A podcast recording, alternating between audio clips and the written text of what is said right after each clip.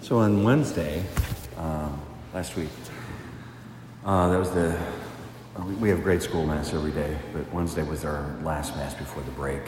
And so Wednesday morning, uh, we're in church over at Crane. And, and during my homilies, uh, sometimes I'll walk around and I'll talk to the kids, ask questions, and get them involved in the homily. And so Wednesday I did that.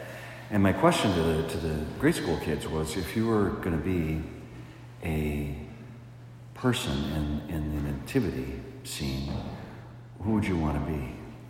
So, you know, they raise their hands and they talk about it. And they say, oh, I want to be, uh, I want to be Mary because, you know, uh, she's so pretty, she's a mom. One girl said, I want to be Mary because I look good in blue.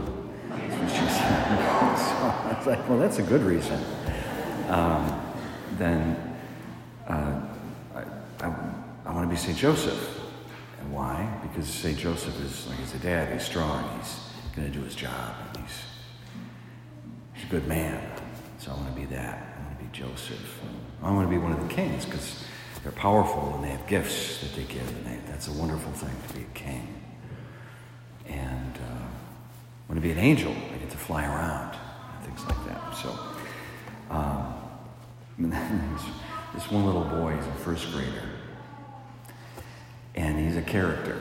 And I saw his hand up, and I'm like, I don't think I should call him. Because um, every time I do, it's wild. And, um, but I, I, couldn't help myself. And he's, he was just jumping out of his skin. he's got something to say. And so I walk over and, and all right, who, who do you want to be? He goes, oh, I want to be the donkey.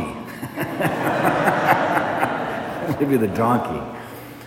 And you know, I, I, I almost did it, but I, I, just said, you know what, I'm not gonna I'm not gonna ask why. Just, just walk away, walk away. yeah, he's a great kid. Um, but it, it, you know, I think about it, I, and I think maybe a lot of us feel this way. I would, I would like, want to be one of the shepherds. I think, um, and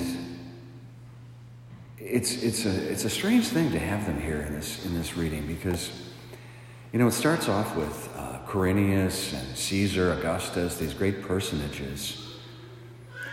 And God doesn't go to them. The angels don't go to them with the message.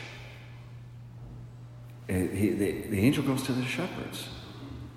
And what's the difference? Well, you've got the, these high and mighty presidents and potentates, the people who are of such great self importance, who are lorded over and think so much of themselves. And then you've got these shepherds who, to understand this gospel properly, you have to know that they were the, they were the outcasts, they were the Anawim, they were the poor, they had no standing, they had no families, they had no friends, they, they, they were alone, uh, they were at the bottom rung of the social ladder, they were the lowest of the low.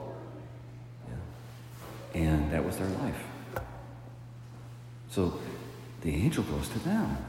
Says, Hey, I got, a, I got good news for you.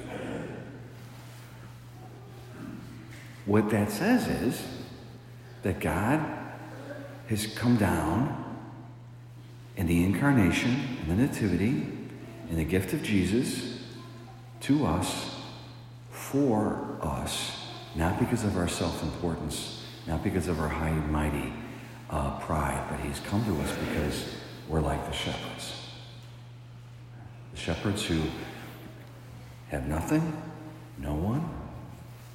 God comes, and without losing any of his dignity and power and glory, condescends into our flesh, not to lose anything of himself, but rather to impart to us everything of himself and to raise us up to sons and daughters.